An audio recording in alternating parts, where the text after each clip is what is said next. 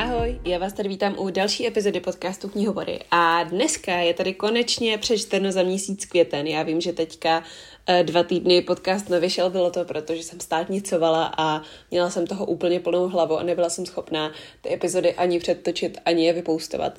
Ale můžu vás ujistit, že na Hero Hero na vás čekají dvě velmi speciální epizody, které vyšly oba čtvrtky minulý týden. První z nich je vlog z Empírového dne a druhý z nich je uh, duhová výzva, takže pokud byste některou z nich chtěli slyšet, tak zaměřte na moje Hero Hero, odkaz samozřejmě jako vždycky najdete v popisku. No a teď už k tématu dnešní epizody, kterým je uh, přečteno za měsíc květen. Um, v květnu, ačkoliv jsem měla představnice, se mi nějakým zázrakem podařilo přečíst čtyři knížky a devět audioknížek.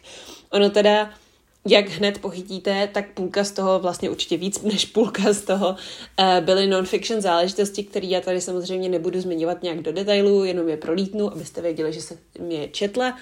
Není to tak, že bych tady chtěla čtení do školy tajit, ale myslím si, že pokud mě posloucháte, eh, tak mě posloucháte kvůli typům na adult knížky a fantasy věci a možná společenský romány, ale asi úplně ne na knížky o válce v Afghánistánu. Samozřejmě zmíním je tu, eh, četla jsem je, um, jak se mi líbily, vám asi řeknu, ale prostě zkusím to vzít trochu hopem a dostat se tak nějak uh, rychle k té beletry. No a uh, první knížkou, kterou jsem za uh, květen přečetla, tak to je právě první z těch mnoha non-fiction knížek. Uh, a to je knížka The Cold War, History in an Hour. Um, série History in an Hour, tedy dějiny v jedné hodině, um, je podle mě úplně skvělá záležitost. Je to série, kterou jsem objevila na Scriptu a je to vlastně série, která v hodině, vždycky v hodinové audioknížce schrnuje nějakou historickou událost, éru a tak podobně. Uh, v květnu jsem těchto knížek poslouchala hned několik a možná vám je tady rovnou vymenuju, abych se k ním potom nevracela. Bylo to Cold War, tedy studená válka, pak American Civil War, tedy občanská válka uh, americká, potom American Slavery, uh, tedy otroctví v Americe a potom audioknížka o roku 1914. A všechny tyhle vlastně čtyři knihy jsem, jsou hodinové audioknížky, které podle mě jsou úplně skvělé, pokud třeba mazurujete z dějepisu a potřebujete se tyhle věci naučit, nebo vás to prostě jenom zajímá a chcete kontext a já upřímně eh, nevydržím úplně koukat v televizi na hodinový dokumenty, takže si radši pustím právě audioknížku a něco u toho dělám, i kdybych se u toho měla jenom vybarvovat o malovánky, tak prostě uh, u toho budu víc v klidu. Ehm, pokud taky rádi posloucháte a pokud se třeba stejně jako já pamatujete věci, když vám je někdo vypráví, respektive když je slyšíte, eh, tak si myslím, že tahle série History in Hour je úplně skvělá. Jak říkám, je na Scriptu. Script je takový Netflix na audioknížky, ale to už znáte, pokud mě posloucháte dlouho. Um, je to aplikace, kterou si můžete stáhnout a vlastně si předplatíte potom eh, členství a můžete tam poslouchat, kolik chcete, čeho chcete. A právě si myslím, že tyhle audioknížky pro všechny z vás, koho zajímají dějiny uh, a zejména teda tam jsou moderní dějiny, ale jsou tam i nějaký starší, tak můžu jedině doporučit. Co se týče uh, druhé přečtené knížky za měsíc květen, uh, tak to byla knížka, která sice je non-fiction, ale já mám pocit, že je poměrně dost populární, populárně naučná.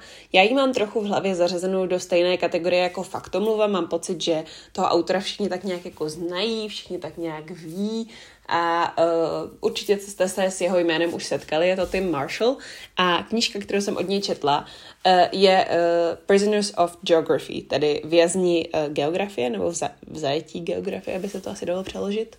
Um, tohle je každopádně první díl série, což jsem teda nevěděla. Jsem věděla, že autor uh, vydal víc knih, ale je to první díl série, která už má teďka venku čtyři díly, takže uh, určitě je to uh, dalo by se říct, série, ke které se budu vracet. Každopádně se budu vracet k knížkám autora, protože tahle kniha uh, Prisoners of Geography mě fakt zaujala. Je to vlastně moderní interpretace současného, dalo by se říct, politického, ale jako společenského a možná moderně historického dění. Um, s tím, že uh, autor zachází občas i do starších dějin, ale je to vlastně tak nějak interpretace toho, co se ve světě děje na základě deseti map. A uh, já jsem si nejdřív říkala, když jsem tu knížku začínala poslouchat a slyšel jsem ten úvod a řekla jsem si, hm, to mě asi mohlo napadnout, že knížka, kde je zásadních 10 map, uh, možná nebude tak dobrá v audiu. Ale byla jsem naprosto překvapená tím, že uh, právě ta audioknížka byla strašně dobře udělaná v angličtině. Nemůžu dočit za tu českou, ale v angličtině tohle je fakt chytře popsaný a vlastně ta interpretace díky tomu výborně funguje, protože já jsem si dokázala představit, o čem tam autor mluví, teda píše. A Vlastně jsem si ten poslech uh, nesmírně užila. Um, na základě těchto deseti map uh, Tim Marshall vlastně popisuje uh, to, co se ve světě děje a proč se to děje. On prostě odůvodňuje některé jevy, třeba existencí moře nebo nějakého pohoří nebo obrovských plání um, a vlastně definuje i třeba možnosti některých zemí, nebo regionů na základě toho, co mají k dispozici, co se týče právě geografie. A myslím si, že tohle je strašně zajímavý pohled a jsem strašně ráda, že jsem si tuhle knížku přečetla. Zejména se mi spojila s knížkami Farida Zakary, který já mám moc ráda. Eh, a rozhodně mě donutila uh, přemýšlet nad věcmi. Není to tak, že bych se vším, co Tim Marshall říká, souhlasila, ale jak říkám, donutilo mě to trošku si udělat na ty věci vlastní názor. A pokud se i vy chcete dívat na svět uh, trochu jinak, než to možná děláte teď, tak tuhle knížku rozhodně můžu doporučit. Určitě to není něco, co by bylo jenom vysokoškolský a jenom pro lidi, co studují společenské vědy. Naopak, myslím si, že tohle je velmi přístupný, velmi čtivý, místy je velmi vtipný a za mě Prisoners of Geography dostali čtyři hvězdičky z pěti a jak jsem už říkala, rozhodně bych se k autorovým knížkám ráda v budoucnu vrátila. Potom jsem udělala, dalo by se říct, uh, otočku o 180 stupňů uh, a přečetla jsem si knížku, která se jmenuje The Love Hypothesis od Ellie Hazelwood. Tuhle knížku nejspíš znáte.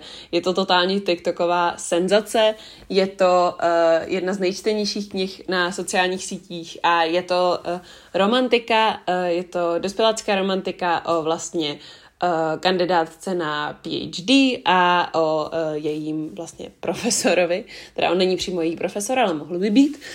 No, každopádně uh, mezi nimi se vyvine prostě, je to taková klasická romantiárna um, s tím, že začíná to tak, že oni před, předstírají, že jsou spolu ve vztahu, no a pak se dokážete domyslet, že to asi úplně jenom u toho předstírání nezůstane, nicméně spoilerovat to nebudu, každopádně mi přišlo velmi vtipný, když jsem na poličce uh, v, audio, te, uh, v, uh, v audioknižní aplikaci, kterou používám, uh, vlastně vracela do knihovny zpátky Prisoners of Geography a začínala jsem poslouchat Love Hypothesis. To mě opravdu nesmírně pobavilo, protože to vyjadřuje to, jak já strašně čtu úplně odlišné věci.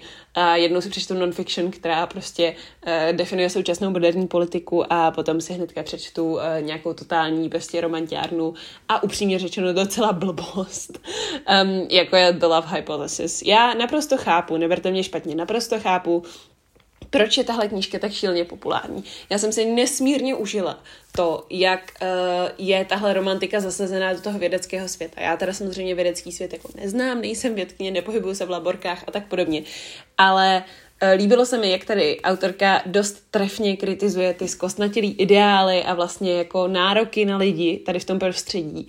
Na druhou stranu to, jak uh, se tady uh, autorka snaží uh, tady ty ideály jako potopit a kritizovat, tak skončí potom nějakým úplně strašně jako idealistickým a nereálným koncem, který si myslím, že by se v reálu fakt nestal.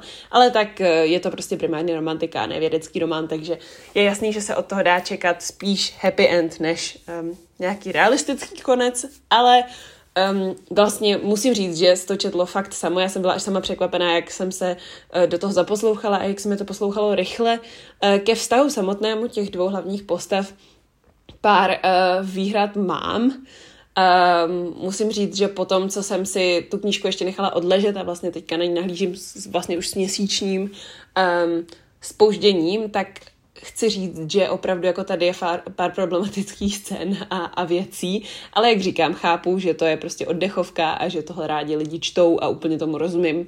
Já jsem si to taky užila, uh, aniž bych se nad tím moc zamýšlela. Um, ale co mi teda vadilo ještě víc než uh, tady ten... Um, No, řekněme tady ty aspekty toho vztahu, já to nechci spoilerovat, protože prostě vám to nechci vyzradit, kdybyste to náhodou chtěli číst. Um, ale tak vadilo mi ještě mnohem víc to opakování slov uh, při... Já jsem si to napsala nekud víc jako při popisu sexy týpků. Uh, prostě šílený opakování slov při, při popisu mužů zejména uh, bylo prostě úplně nesnesitelný, nebavilo mě to a uh, hrozně jsem měla chuť tady ty pasáže přeskočit, ale celkově to bylo mnohem líp napsané, než jsem čekala, takže prostě nemůžu si stěžovat. Um, já jsem ráda, že jsem si Love Hypothesis přečetla. Um, chtěla jsem vědět, o čem je tady ta popularita a to jsem zjistila. Chápu to, rozumím tomu. Můžu doporučit, pokud chcete něco, u čeho vypnete a třeba vás zajímá to laboratorní prostředí nebo máte pocit, že už jste podobné knížky hodně četli, tak si myslím, že uh, The Love Hypothesis je úplně super.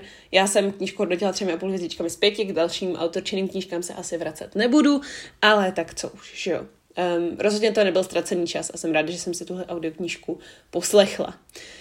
No a e, zase jsem potom otočila o 180 stupňů, protože další audioknížka, kterou jsem poslouchala, tak to je Vzpomínka zvaná říše uh, od uh, Arkady Martin. Um, tohle je knížka, která vyšla u hostu, je to sci-fi uh, a je to na Goodreads zaraze, zařazená knížka i jako space opera. Nevím, jestli bych ji tak označila, každopádně to není nějak dál, je to určitě dospělácká sci-fi.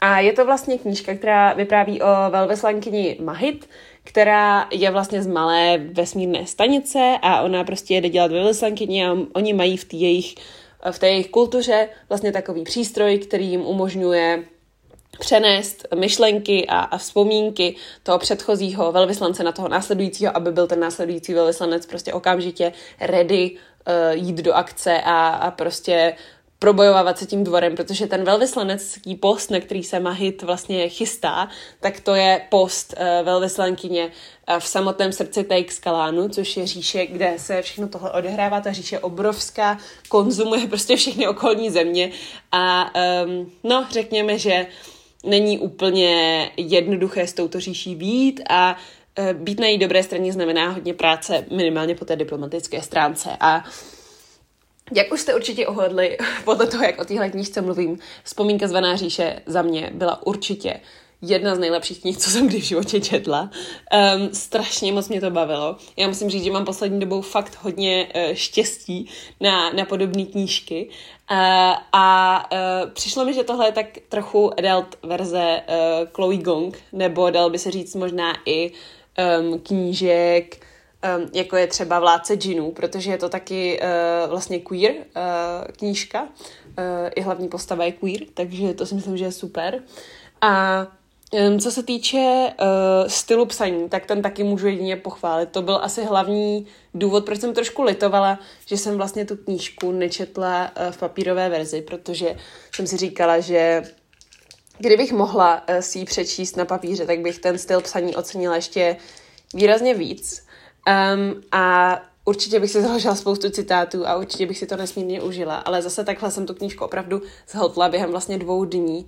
V podstatě jsem ji poslouchala úplně u jakékoliv, eh, jakékoliv činnosti a, a hrozně jsem byla ráda, že ta knížka existuje, protože v tu chvíli jsem neměla vůbec čas eh, číst papírové knížky, ale na audio se vždycky, vždycky čas našel. Takže to jsem byla vážně ráda.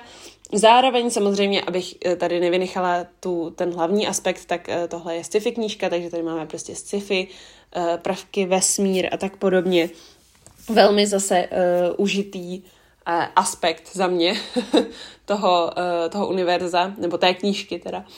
A stejně tak se dá říct i, uh, že je to hodně politická knížka, protože se hlavní hrdinka je diplomatka, takže um, velmi se tady řeší intriky a ty politické machinace a tohle, jak vy víte, určitě já mám strašně ráda, takže za mě vzpomínka zvaná říše je opravdu jako jedna z nejlepších věcí, co jsem kdy uh, četla.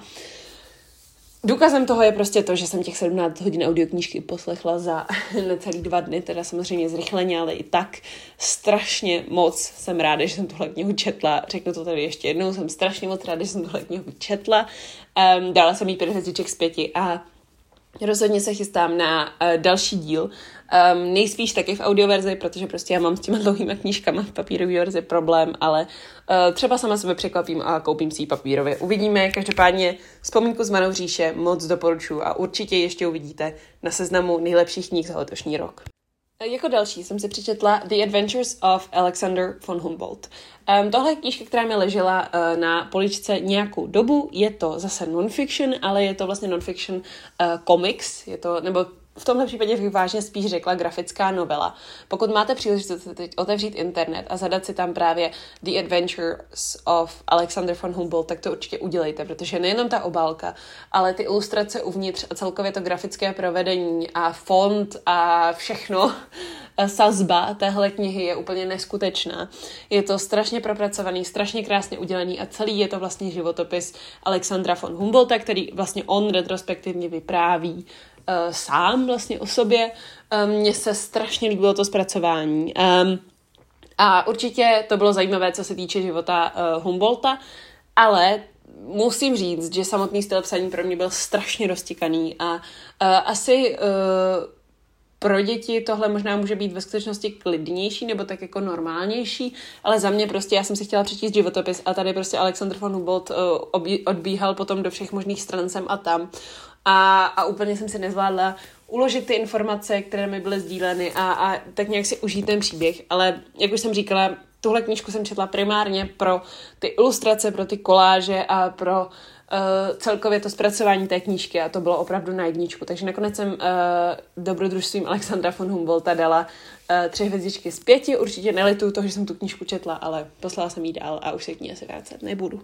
Co mi upřímně trochu líto je, um, a tohle jsem trochu, trochu hodně oplakala, uh, je nejnovější knížka Frederika Bachmana, uh, která se jmenuje Vítězové. Já jsem ji uh, četla částečně uh, jako e-knihu, kterou jsem dostala od hostu a částečně jsem ji poslouchala v audiu. Um, na tuhle knížku jsem čekala jako na smilování, protože Frederick Bachman je jeden z mých nejoblíbenějších autorů a pokud mě posloucháte dlouho, tak to víte, protože o jeho knížkách mluvím pořád, pořád, pořád pryč.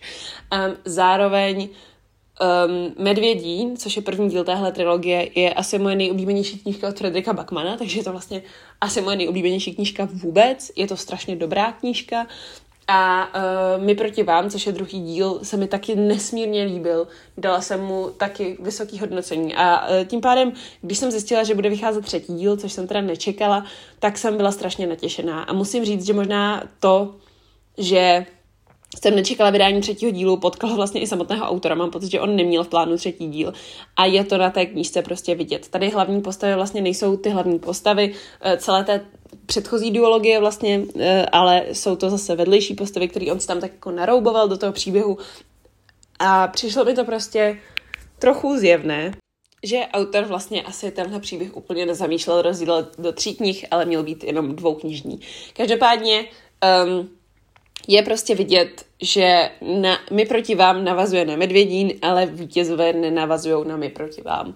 Nechápejte mě ale špatně, je to pořád knížka od Frederika Bachmana, takže je to nádherně napsaný, úžasně vymyšlený, uh, citlivý, um, ze života, uh, hlubokomyslný, geniální, jo, je to, je to geniální. Ale musím říct, že tady prostě vidět, že se autor hodně snaží vyrovnat sám sobě a, a dostat té svojí laťce. A přišlo mi, že i místy prostě hodně tlačí na pilu a snaží se vyvolávat emoce každou druhou větou. A um, musím říct, že to mě trochu zklamalo, a protože to jsem v předchozích jeho knížkách necítila a byla jsem strašně ráda, že to necítím, protože to je prostě něco, co já uh, strašně často, když potom detekuju nějakého autora nebo autorky, tak už pak od něj nejsem schopná číst, ale věřím, že jakmile se Bachman pustí do něčeho nového, tak to bude skvělý a strašně ráda si to přečtu. Ale uh, zkrátka a dobře, vítězové úplně jako nebyly moje topka, pořád um, jako bych vás chtěla uvést zpátky do reality, jsem jim dala čtyři hvězdičky z pěti. Um, je to skvělý, je to Bachman, je to výborně napsaný a určitě si přečtěte Medvědín a určitě si přečtěte mi proti vám a určitě si přečtěte i Vítěze. Ale prostě tohle byla nejslabší knížka z těch tří určitě. Takže, jak říkám, moc se těším na Bachmanově nové knížky. Doufám, že to bude něco nového, něco jiného, něco fresh a Medvědín už necháme tak nějak za sebou. Myslím si, že i ty postavy by si to už přáli. Už nás mají podle mě dost. Um, jako další jsem potom četla uh, knížku, kterou jsem si vzala na recenzi od Albatros Media uh, a strašně mi dělá radost, že teď už si můžu brát prostě papírový recenzáky, protože jsem zase zpátky v Česku. Každopádně je to knížka Melisa od Alex Gino, eh, kterou překladala Aneška Dudková. A já jsem strašně ráda, že tahle knížka u nás vyšla, protože já už o ní vím fakt třeba 8, možná i dokonce 10 let. uh, prostě nevím, tak dlouho, jak je venku. Teď koukám, že poprvé byla vydaná v roce 2015, tak tady od roku 2015 o ní vím. Uh, ona původně vycházela pod jménem George, um, což je vlastně původní jméno hlavní hrdinky. Hlavní hrdinka Melissa je právě dívka, ale všichni si myslí, že je kluk. Zkrátka a dobře, všichni říkají George, všichni si myslí, že by měla být v klučičím týmu, že by měla hrát klučičí role v divadle a ona ale prostě o sobě ví, že je holka a nějak to úplně neumí nikomu vysvětlit. Tohle je strašně roztomilá knížka, eh, má asi 130 stránek, takže určitě je to něco, co stihnete přečíst jen tak, ale je to nádherný, citlivý příběh, který tady u nás podle mě chybí a um, no, jsem strašně ráda, že existuje. To je asi všechno, co k tomu řeknu. Rozhodně si to přečtěte a dávám čtyři hvězdičky z pěti. Doporučuji. Co se týče um, další knížky, tak to je kniha uh, Kruté požehnání od Emily Tide. Um, tuhle knížku jsme četli ve společném čtení uh, s Kačí z profilu sběratelka knih, takže tady o ní vyjde uh, speciální epizoda, ještě nevím, kdy přesně vyjde, ale určitě vyjde. Um, každopádně já jsem jí dala dvě a půl hvězdičky z pěti, takže se zase můžete těšit na pěkně vytuněný a kontroverzní podcast, protože, um, no, řeknu to takhle, uh, kruté požehnání není úplně můj šálek kávy a mám k němu hodně co říct. Takže se těšte na tu epizodu a pojďme se posunout na další knížku. Um, to je už poslední beletrie tohohle měsíce a to je Žalm pro divostrojné od Becky Chambers. Tohle je knížka, kterou jsem strašně dlouho odkládala protože eh, jsem od Becky Chambers četla vlastně jenom jednu knížku a to s pokorou a nadějí, což je taky novela um, a to se mi strašně moc líbila. Ale strašně jsem se bála eh, žal, se žal, do žalmu o, pardon, se do žalmu pro divostrojné, tak pustit, protože jsem se bála, že nedostojí úplně mým očekáváním. A asi nedostal, asi mám pořád s pokorou a nadějí radši, ale vlastně jsem mu dala čtyři hvězdičky z pěti. Žalm je zase, je to příběh Becky Chambers, takže je to vlastně sci-fi uh, příběh, který ale uh, je promyšlený a je citlivý a má spoustu geniálních myšlenek a je to zase knížečka o nějakých prostě 160 stránkách, která ale předává spoustu myšlenek. V tomhle světě vlastně uh, roboti tak nějak získali vědomí a rozhodli se odejít z lidské civilizace. Takže lidé se vlastně vrátili do doby před, dalo by se říct, průmyslovou revolucí, ale jako by nevrátili. Oni jenom prostě dali robotům svobodu a roboti odešli z lidské civilizace a lidi teďka existují prostě zase sami bez, bez těch robotů. No a um, náš příběh vlastně uh, začíná tak, že uh, sourozenstvo Echo, což je vlastně um, člen církve, uh, tak se vlastně rozhodne dělat čajové obřady místo toho, uh, místo toho, co prostě um, byla předtím jeho práce a teď si nejsem úplně jistá, co to přesně bylo. Každopádně uh, prostě rozhodne se s těmi čaji jezdit kolem Eh, po vesnicích a sbírat lidské příběhy a objeví, objeví se tam i nějaký ten robot samozřejmě, protože uh, tahle série se v angličtině jmenuje Monk and Robot, takže v češtině mních a robot předpokládám. A je to teda první díl série, já si určitě ty další díly přečíst chci, jenom si asi teda počkám v tomhle případě na český překlad, protože ten jazyk je tak úžasně upravený do češtiny, že to musím opravdu pochválit a, a rozhodně doporučit v českém překladu. Každopádně, kdybyste někdo mm, byli Eh, nutně přesvědčení o tom, že to potřebujete číst v angličtině, tak vám můžu jenom říct, že tahle knížka je dostupná stejně jako i další díl eh, na Scriptu v audioverzi. Ale je to i příběh, který je hodně založený na, na rozhovoru, ale vlastně mi to vůbec nevadilo. Já vím, že tohle je častá kritika téhle knížky, ale mně se upřímně žalm líbil i tak a vlastně mi nevadilo, že se postavy hodně o věcech baví místo toho, abychom je viděli je dělat. A na Goodreads jsem si napsala větu, eh, že tahle knížka je důkaz toho, že i někdy uprostřed vesmíru vám Becky Chambers dokáže tak trochu zlomit srdce. A to podle mě vystihuje to, jak se ohledně žalmu pro divostrojné cítím. Hodnotila jsem čtyřmi hvězdičkami z pěti a moc doporučuji. No a poslední knížka, kterou jsem v květnu přečetla, tak uh, to je další non-fiction, takže u té nebudu moc ztrácet čas. Byla to knížka Afghanistan in a nutshell a uh, zase je to něco, co můžu doporučit stejně jako tu sérii History in an Hour. Um, je to další série, která se právě jmenuje In a Nutshell a je to většinou o různých zemích a jejich historii a jejich geografii a tak podobně. Um, pár, o pár takových knížkách uslyšíte určitě i v červnovém přečtenu, ale to si nechám zase na příští epizodu, nebo třeba určitě ne tu příští, ještě mezi nimi jejich pár výjde. Konkrétně příští týden vám můžu říct, že vyjde mých uh, top 10 uh, audioknížek za poslední dobu, nebo tak nějak jsem snad tu epizodu pojmenovala. A uh, ještě se nejsem úplně jistá. No a ve čtvrtek na Hero Hero vyjde konečně můj seznam knih na léto. Já se strašně těším, že potom, co jsem teď četla hodně non-fiction a hodně náročné literatury, tak se pustím do spousty tady fantazy, i anglických, i českých knížek, kterými tady leží. Mám tady spoustu věcí, které si číst honem a včera bylo pozdě a strašně se těším, že tohle bude moje čtecí léto. Takže pokud vás zajímá, co tohle léto budu číst, tak zaměřte na Hero Hero. Budu i tak ráda, když tam zamíříte, když vás vlastně nezajímá to, co budu v létě číst, eh, protože prostě si vážím toho, že mě tam podporujete a děkuji všem, kdo tam už jsou. Um, to je pro dnešní epizodu asi úplně všechno. Doufám, že jste si z dneška odnesli nějaký typy na knížky, anebo třeba aspoň typy na audioknížky, ze kterých se můžete učit. Přísahám, že příští měsíc už bude lepší, bude tam víc veletry, to vám můžu slíbit už teď.